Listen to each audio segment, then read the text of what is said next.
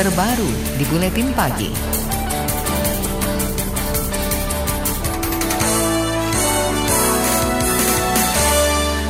Ketua Umum PSSI periode 2019-2023 Muhammad Iriawan menegaskan komitmennya memberantas mafia bola. Bekas Kapolda Metro Jaya yang akrab disapa Iwan Bule ini mendukung dan siap bekerja sama dengan Satgas Anti Mafia Bola Polri. Untuk agenda terdekat, Iwan menargetkan timnas Indonesia maju ke final SEA Games di Manila, Filipina akhir November mendatang. Ia ingin tim Garuda mampu mempersembahkan medali emas. Ya, akan saya komit saya sampaikan.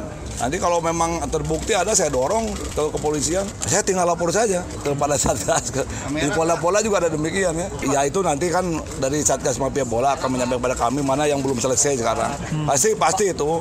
Ya, ya pastilah. Ya kalau enggak bagaimana? Kapan mau baik kita kalau tidak kita tidak lanjut ya. Yang jelas kalau ada itu pasti saya dorong. Iwan Bule juga menambahkan PSSI juga bakal fokus persiapan menjadi tuan rumah Piala Dunia U20 pada 2021.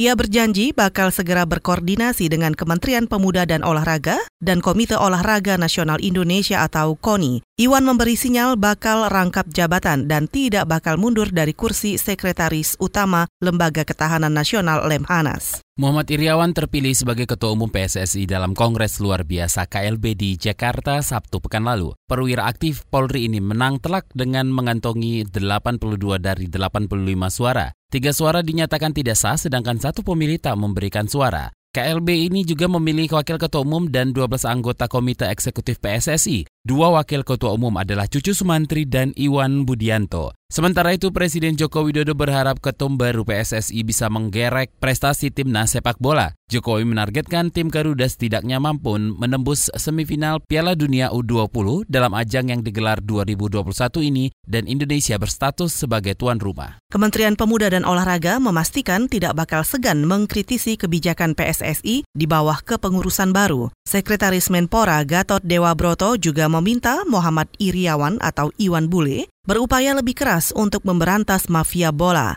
Upaya ini semestinya lebih optimal mengingat Iwan dan Satgas Anti Mafia Bola sama-sama dari institusi kepolisian. Kalau kami bukan masalahnya yakin atau tidak, tapi hukumnya jauh wajib, compulsory gitu. Karena kalau tidak bisa diberantas ya apa gunanya Pak Pak Iwan itu sebagai polisi tidak tidak turut membantu mengatasi masalah itu. Toh yang menjadi satgas kan juga polisi juga. Sekretaris Menpora Gatot Dewa Broto juga mengakui struktur baru PSSI hasil kongres luar biasa banyak menimbulkan kontroversi sebab kepemimpinan PSSI masih didominasi orang-orang lama. Namun ia meminta masyarakat memberi kesempatan bagi pengurus baru untuk bekerja lebih dulu. Asosiasi Pesepak Bola Profesional Indonesia APPI meminta seluruh pengurus PSSI tak rangkap jabatan agar bisa fokus melakukan pembenahan sepak bola nasional. Ketua APPI Firman Utina mengatakan para pengurus harus serius menangani kompetisi dan pembinaan sepak bola sejak usia dini. Ketua PSSI ini ditunjuk, exco-exco kan otomatis bekerja.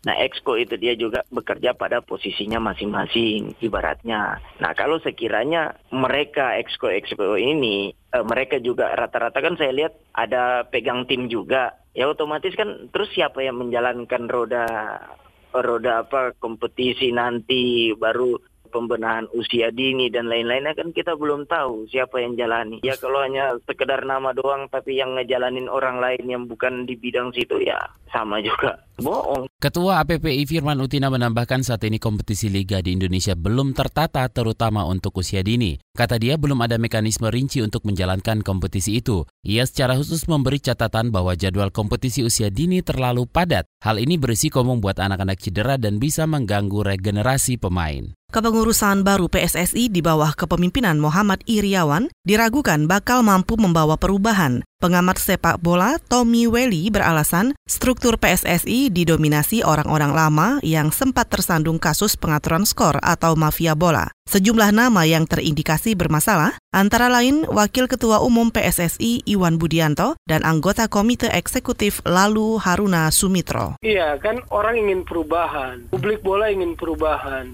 Orang-orang lama yang sudah jelas-jelas secara publik, secara rahasia umum kemarin tersangkut dianggap mengotori sepak bola kan publik menginginkan jangan ada lagi di tubuh PSSI. Tapi kenyataannya kan tetap jadi bagian dari pengurus PSSI yang baru. Nah ini yang publik menganggap itu jauh panggang dari A. Publik ingin sosok pemimpin baru yang reformis, tapi ternyata yang muncul adalah sosok pemimpin yang kompromis gitu loh. Pengamat sepak bola Tommy Welly tidak mempermasalahkan rangkap jabatan yang disandang Iwan Bule maupun pengurus lain. Menurutnya, rangkap jabatan kerap terjadi di kepengurusan PSSI. Dan menurutnya yang terpenting adalah bagaimana memimpin PSSI dan berkolaborasi dengan anggota komite eksekutif. Pesimisme yang sama juga disuarakan Paguyupan Supporter Timnas Indonesia atau PSTI. Ketua Umum PSTI Ignatius Indro mengatakan reformasi sepak bola nasional tak bisa hanya mengandalkan Ketua Umum PSSI Iwan Bule. Menurutnya kepengurusan baru hasil KLB tak bakal lebih baik dari sebelumnya lantaran masih didominasi orang-orang lama. Saya pikir ini harapannya hanya kepada individu dari uh, Ketua Umum.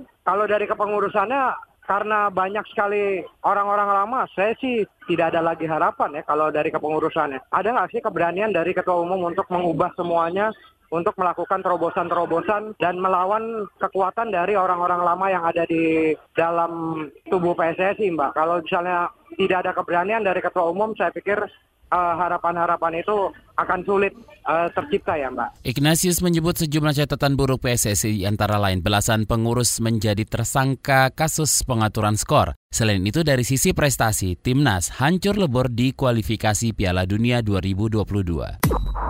Anda tengah mendengarkan KBR, radio berjaringan yang berpredikat terverifikasi oleh Dewan Pers.